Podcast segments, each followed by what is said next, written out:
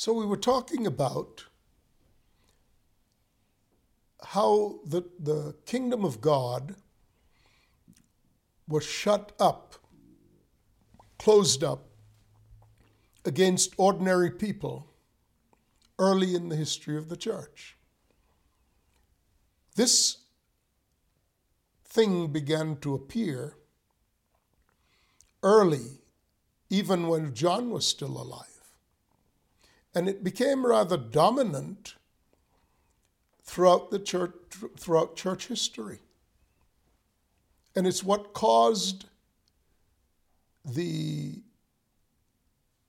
woman, representative of those who followed Christ early on, to be divided into the faithful servants of the Lord who would continue throughout time, and this aberrant departure from, from the truth, defining the activities of the harlot as the harlot continued to reach for the approval of kings and to dominate the thinking of people by the recreation of more or less a, myst- a mysterious or mystical church. Let, but, but let's go back to where the point of departure is noted in the scriptures. The apostle John is writing in 1 John chapter 2. Right? And he says, Little children, it is the last hour. And as you have heard, the Antichrist is coming. You've heard that eventually the Antichrist is coming. But even now, many Antichrists have come by which we know it is the last hour or the last epoch. We're in the last epoch, he said. It'll culminate with the Antichrist. But the spirit of Antichrist is already here. Antichrist simply means that which is opposed to Christ. Now, what would John identify as central to discerning the spirit of Antichrist versus central to identify those who belong to Christ? He would remind the disciples of the first of the thing they had heard from the beginning, which was love one another as I have loved you. That's it's here. It's it's it's the subject matter of this writing. So those who would persist in loving one another would acknowledge the basis of loving one another, you know, is the acknowledgement of the Christ in the other. Don't tell me you love Christ, whom you have not seen, and yet you, hate your brother in whom Christ lives. The question is, how does the love of God dwell in you? So already the spirit of Antichrist was the opposition or the failure to recognize Christ in the other. Because if you don't recognize Christ in the other, what does that do? to the body of Christ. It savages it. What holds us together as the body of Christ is the recognition by the one concerning the other of the Christ in the other. So you address that person with the dignity, with the honor that you would with which you would with which you would address Christ, even if he is taken in a fault. According to Galatians, if a brother is taken in a fault, Galatians 6, you who are spiritual, you're not caught up in the fault yourselves. Restore such a one in the spirit of meekness, of humility, considering yourself, lest you also be tempted. Bear ye one another's burdens and so fulfill the law of Christ, which is love one another as I have loved you. 1 Corinthians 12 makes it abundantly clear that the body is one, but it's comprised of many members. And that each one has been placed in the body as Christ foreordained their placement. So, the new commandment, love one another as I have loved you, is designed to recognize Christ in his appearing in each of the individual parts. When we do that, we preserve the unity of the Spirit in the bond of peace. As in, there's one Lord, one faith, one baptism, and so on. But the spirit of Antichrist begins with, begins the manifestation with a desire for preeminence. So we use church offices and we, we use these powerful sounding phrases to create exclusivities and by that to create divisions between clergy and laity. When the word clergy comes from the word kleru, clergy, it means to have an allotment, meaning you have an inheritance. Every member of the body of Christ has an inheritance. Paul said to the, to the uh, Ephesians, chapter 1, he said, I'm writing to tell you about three things. Number one, what is the hope of his calling? Number two, what is his glorious inheritance in the saints? Number three, what is the working of his mighty power on behalf of those who believe? It's like when he raised Jesus from the dead, seated him at his right hand, far above all rule and authority and any title that may be given, not only in the present age, but in the age to come, and put everything under the feet of Christ, and made him to be head over all things for the church, which is his body. Anytime someone suggests that clergy has to do with officials and that laity, these are inventions, distortions of the original Greek words. Kleru is the root word for clergy, and it means to have an inheritance because you are a son. Spirit of Antichrist does not recognize your sonship. The spirit of Antichrist does not recognize your gift from God, your inheritance. It heaps it all up to itself and makes the clergy the arbiters of all things related to God. This is the doctrine of demons. Here's what Paul had to say, uh, uh, um, John had to say about that. They went out, we know their antichrist, antichrist has come, they're against Christ. The way to be against Christ is to be against the body of Christ. You can't be against Christ in the world today without being against the body of Christ. Right? That's why it's relevant when he says, they went out from us.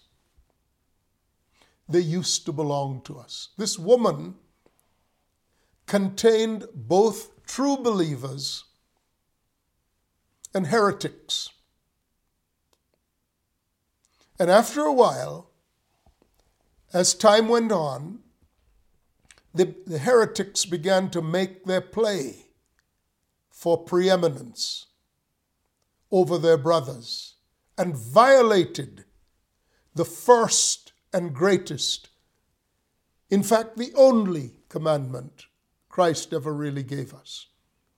A new commandment I give you, he said. Love one another by laying down your life for the other, because that's how he did.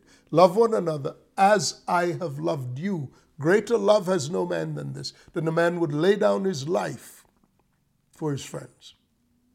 That's how we ought to love one another. Husbands, love your wives as Christ also loved the church and gave himself up for her. John said, the spirit of Antichrist has already come, and it's how we know those who belong to Christ, how we know those who belong to Satan, who are the seed of God and who are the seed of the devil. And by the way, he names Cain over in chapter 3 of the same book.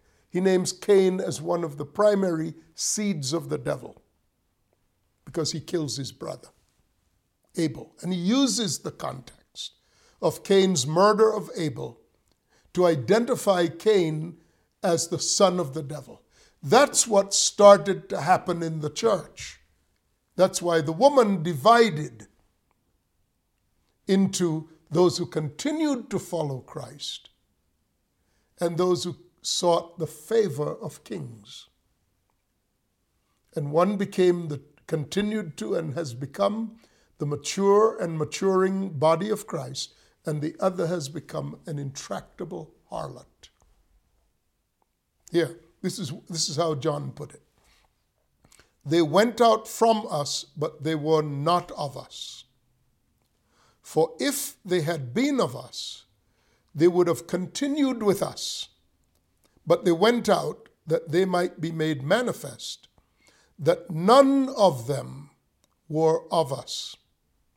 So the early church, even in the early, this is no surprise that even in the early church, like the present church, there are those who are faithful to God and they're those who are long for the ride. They're those who have an absolute conviction of the truth and have been sealed by the Holy Spirit and those who are playing church, even in the present church.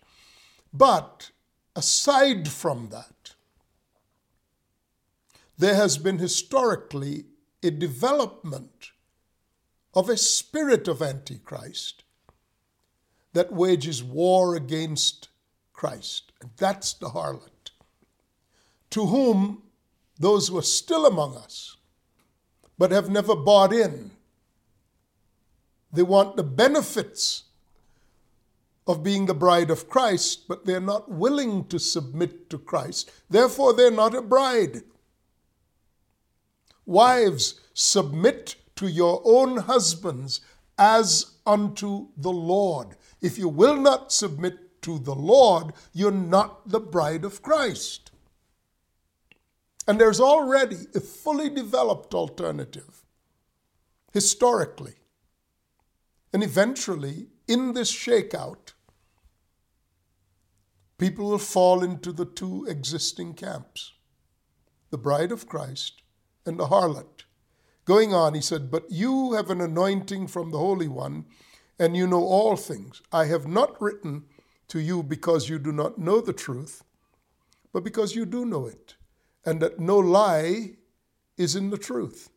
Who is the liar but he who denies that Jesus is the Christ?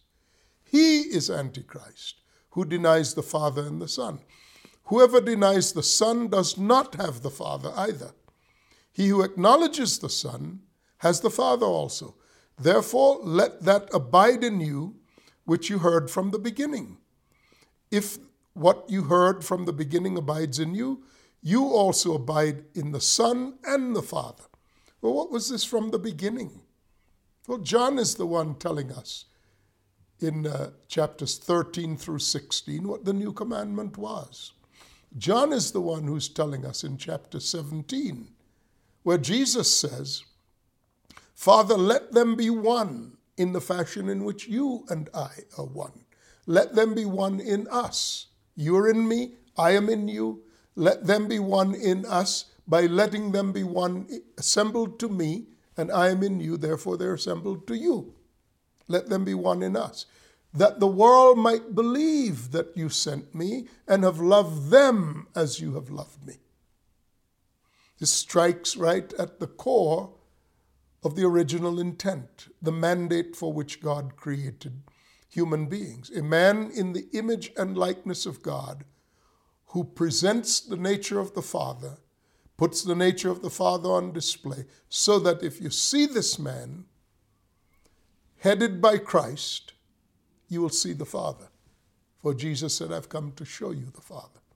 So that's the perspective. But the harlot began by having a heart that's separated from the husband who's Christ. Seeing instead the possibility of gain by wearing the robes of her history while she flirted with kings. Why would kings want to be associated with that which presents itself as the bride of Christ? Because the way to hold nations together, the way to hold populations together, is not by politics, it's by religion. That's why we have these embedded churches, state churches. They're the church of a people group. I mean, why are there days like St. Patrick's Day? The most quintessential Irish celebration. You have a people from Ireland, and their quintessential celebration is St. Patrick's Day. What about Leprechaun Day? what about um, Gaelic Day? Things that are more endemic to a people who actually have historically inhabited the land. Why St. Patrick's Day? Because you see, state churches have so wrapped themselves around the identity of people groups that the people groups have no way of understanding who they are aside from the religious descriptions in the form of cultural happenings like feast days and celebrations of one sort or another. I mean, when do families in Ireland, for example, since we're talking about that, but not unique to that, when do they get together? What are the most important things for them to get together around? Christenings, hmm? Confirmations, weddings, funerals. Who are the people but for these ceremonies and these celebrations? It's the glue that holds these national identities together, and it's all religious. How did it come to be that? Because the harlot persuaded the kings to adopt these identities, assuming that somehow they were related to God. To God. Now, this is offensive to people, I know that. Because it's saying, other than a religious identification, if you're, from, if you're proud to be of a certain people group, you don't have an identity apart from the religion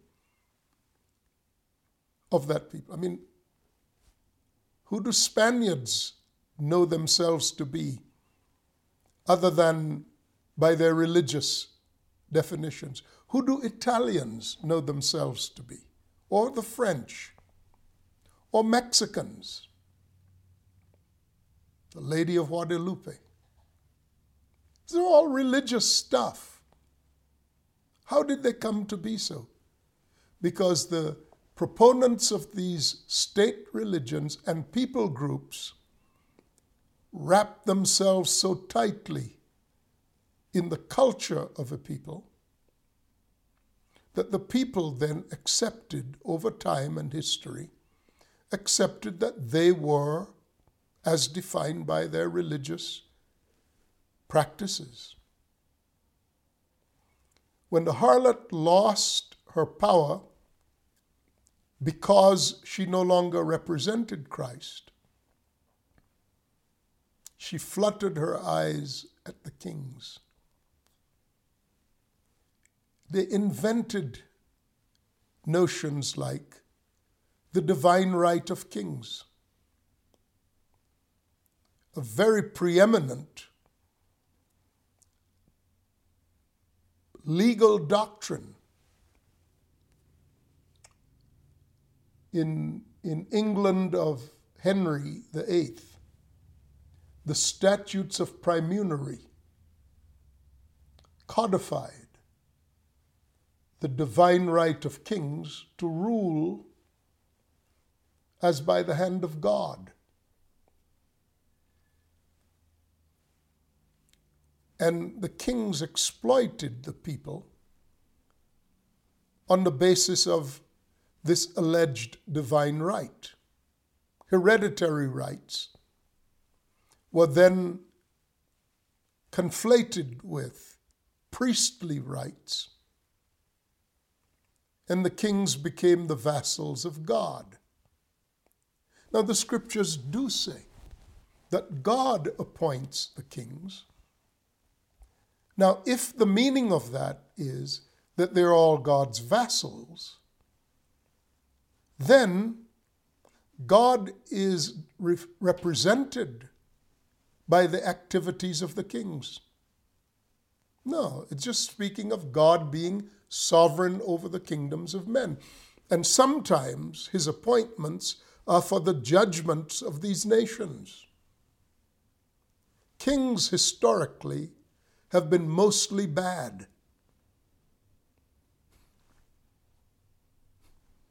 Kings typically are condescending when it comes to the people on whose backs they ride. Aren't we all put off by the designation of royalty and commoner?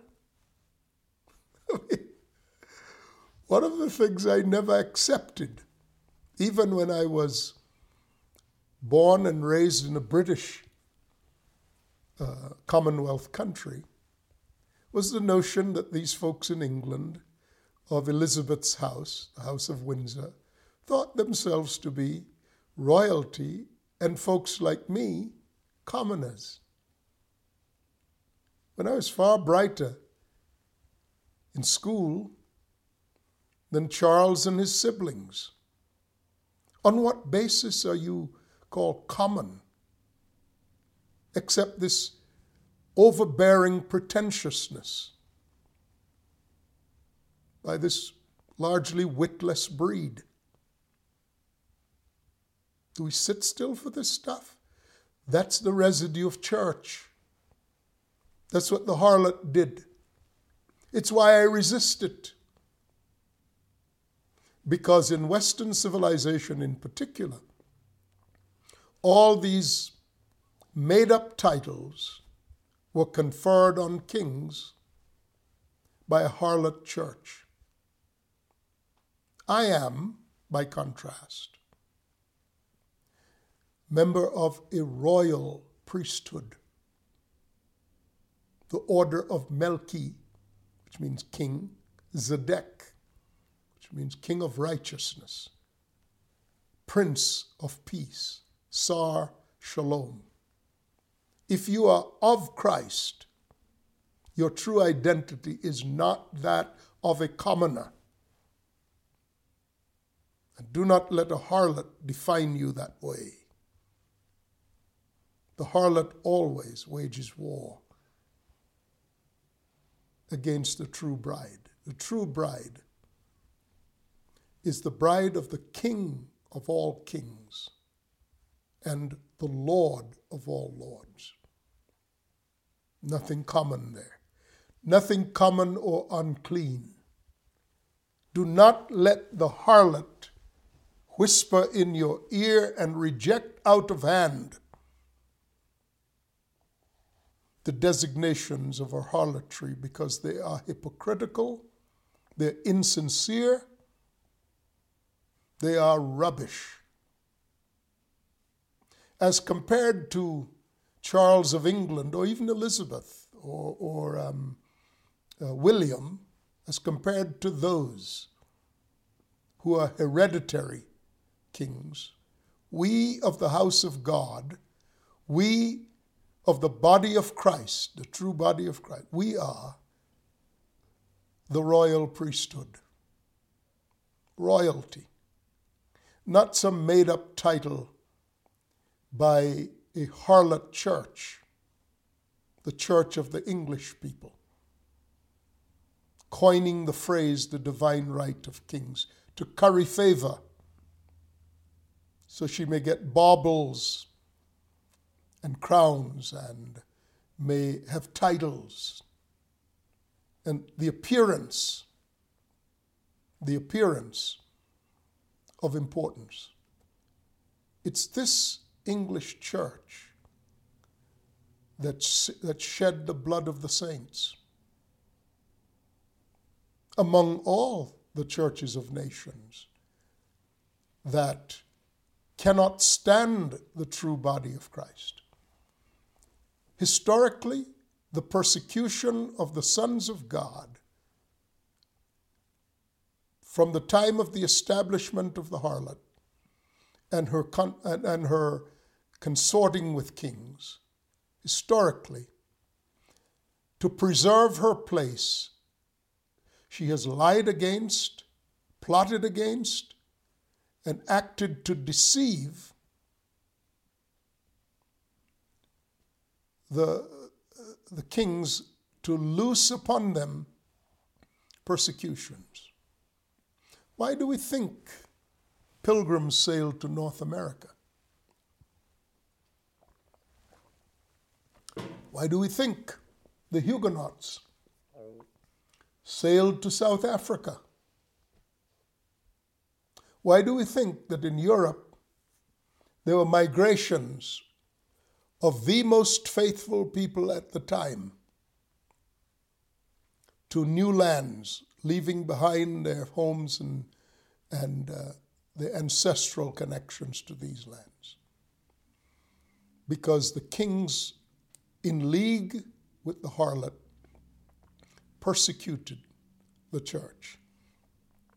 There has when she stayed in the wilderness, she saw the opportunity to become, to earn the favor of kings by telling the kings they were more than God made them to be.